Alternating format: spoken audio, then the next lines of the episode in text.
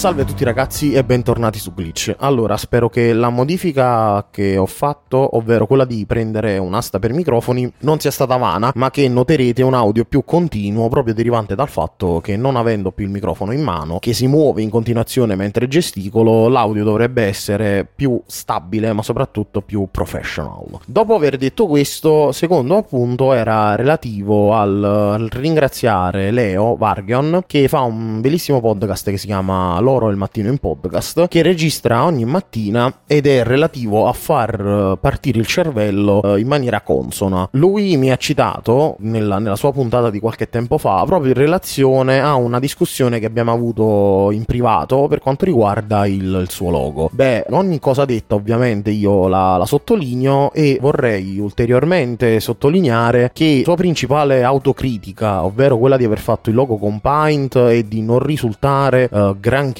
professionale, mi trova totalmente in disaccordo in quanto almeno a me e di loghi ne vedo dalla mattina alla sera e comunque uh, facendo appunto il web designer ho a che fare con linee di design e design in generale, uh, mi sembra che mi comunichi molto più il suo logo fatto con Paint che tantissimi loghi di, di altri podcast che magari sono stati addirittura pagati a dei designer che non, non mi ispirano niente e mi lasciano indifferenza. Per cui continuo a sottolineare questa cosa che non è importante il mezzo, ma è mm, il risultato finale, ma soprattutto quello che un logo deve eh, necessariamente comunicare a una persona che lo vede, perché se non c'è comunicazione, non, non c'è una sorta di, di, affezione verso quel logo, per quanto mi riguarda il logo ha totalmente fallito il, il suo obiettivo. Sempre inerente a questa situazione, la puntata di oggi voleva soffermarsi sulle linee di design 2019-2020 detteranno il trend per l'anno prossimo e che quindi volevo analizzare e fare le, le mie considerazioni con voi proprio per farvi trovare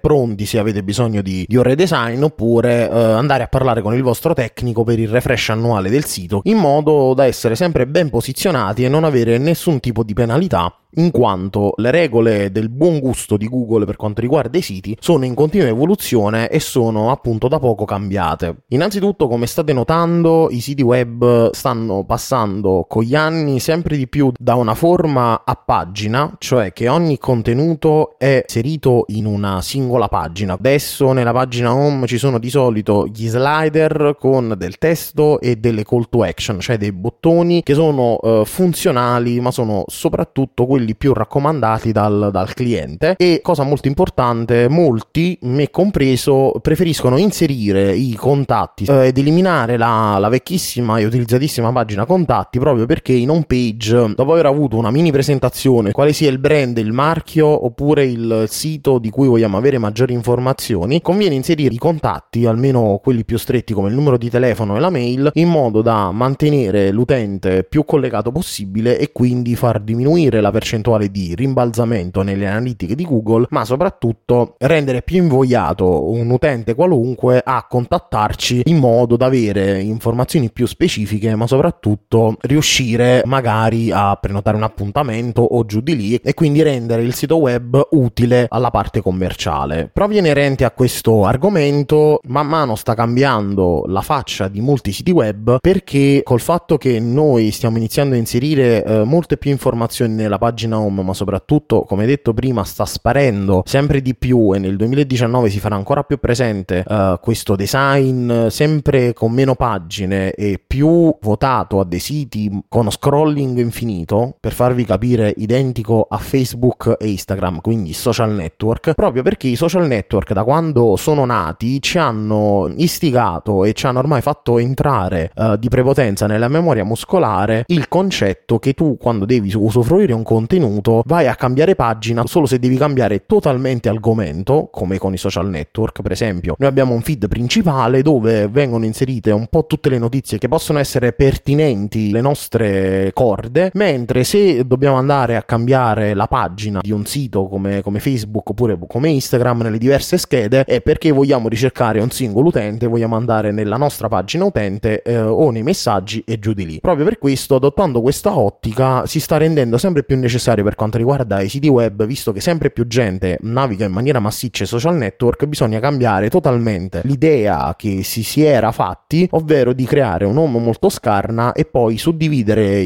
la diversa contenutistica che si ha a disposizione nelle diverse pagine, ma invece creare siti monopagina che invece di evolversi in maniera orizzontale si evolvono completamente in maniera verticale in modo da eh, organizzare i contenuti di conseguenza. Ovviamente quando si tratta di una situazione del genere conviene soprattutto eh, fare moltissima attenzione in fase di design e di progettazione a quali contenuti mettere prima o dopo. Faccio un esempio. Appena apriamo un sito, ovviamente è inutile inserire il form dei contatti perché quando noi non conosciamo una persona e dobbiamo sempre metterci nei panni di un utente che ci ha trovato per caso, è poco utile inserire già il form dei contatti perché come quando noi andiamo al bar per presentarci con una persona, magari a un appuntamento e gli diciamo già guarda ci vediamo domani è tutto a posto, ovviamente una persona che non ci conosce ci guarderà in maniera molto strana e probabilmente ci manderà a cacare. Quindi come prima cosa conviene creare un, uno slider con delle foto abbastanza esplicative o magari per quanto riguarda un'attività commerciale del posto dove si trova questa attività commerciale in modo da far capire in maniera chiara all'utente di cosa stiamo parlando. Poi successivamente un pochino di, di biografia, ovviamente scritta uh, in maniera sensata, ma soprattutto senza inutili uh, orpelli. Come leader di mercato dal 1800 siamo situati qua, qua, qua, qua. No, una bio che va subito al punto e cerca di farvi capire quel brand di cosa tratta, uh, di quel sito di cosa tratta e successivamente inserire una mappa di Google con le diverse sedi oppure con la sede dell'esercizio commerciale, che è fondamentale al giorno d'oggi, proprio perché uh, visto che sempre di più la visita dei siti web si sta spostando da mobile, conviene inserire una mappa di Google correttamente configurata in modo che se riusciamo a generare una conversione, ovvero riusciamo a spingere l'utente che visita il nostro sito a volerci uh, contattare o ancora meglio a volerci venire a trovare, possiamo facilmente tramite un bottone del, della mappa di Google che è correttamente configurato aprirà il suo smartphone Google Map impostando tramite geolocalizzazione la sua posizione, quella della nostra attività commerciale e quindi rendendo in maniera trasparente e molto semplice la creazione di un, di un possibile appuntamento, invece di fare, come ancora vedo nel 2019 su alcuni siti, che scrivo semplicemente l'indirizzo con la città, il CAP, scritto in piccolo, magari senza neanche farci troppa attenzione, cosa per quanto mi riguarda fondamentale, e quindi sarà nostro compito doversi tutto ingrandire perché essendo scritto molto piccolo, se proviamo a copiare e incollare quel testo sarà molto difficoltoso, dobbiamo ingrandire la pagina, copiare quel testo, aprire Google Map, inserire quel testo, fargli fare la ricerca e poi eh, indirizzare la navigazione verso quel punto. Per quanto mi riguarda, al giorno d'oggi gli utenti, visto che vengono fortemente bombardati da centinaia di migliaia di notifiche sul proprio smartphone, se siamo riusciti a convertire quell'utente quindi a spingerlo a venirci a trovare, dobbiamo rendere il tutto il processo molto più semplice proprio per non perdercelo perché se mentre sta facendo queste operazioni di copia, a parte che è molto noiosa, se gli arriva una notifica oppure magari riceve una chiamata di lavoro, eccetera, può darsi che la sua attenzione vanisca completamente verso di noi e avremmo perso paradossalmente un, un potenziale cliente. L'ultimo punto della puntata di oggi è relativo a un consiglio, più che altro una preghiera, ed è quella di quando andate a generare il, il vostro sito oppure quando il vostro tecnico andrà a impistare le prime beta del sito, eh, di fare molta moltissima attenzione agli elementi in generale visuali che il sito ha. Se noi abbiamo un sito che ha come colore principale il bianco, sarà buona norma noi premunirci in tutta una palette di colori per quanto riguarda il menu e per quanto riguarda la navigazione, quindi pulsanti e tutti gli elementi che devono essere molto importanti per noi, perché se non correttamente configurati, come capita spesso, potrebbero creare enormi problemi di navigabilità del sito e quindi di conseguenza vanificare l'utilità di un sito web. Per questa puntata di Glitch è tutto e ovviamente se avete dubbi, domande, non esitate a contattarmi. PS.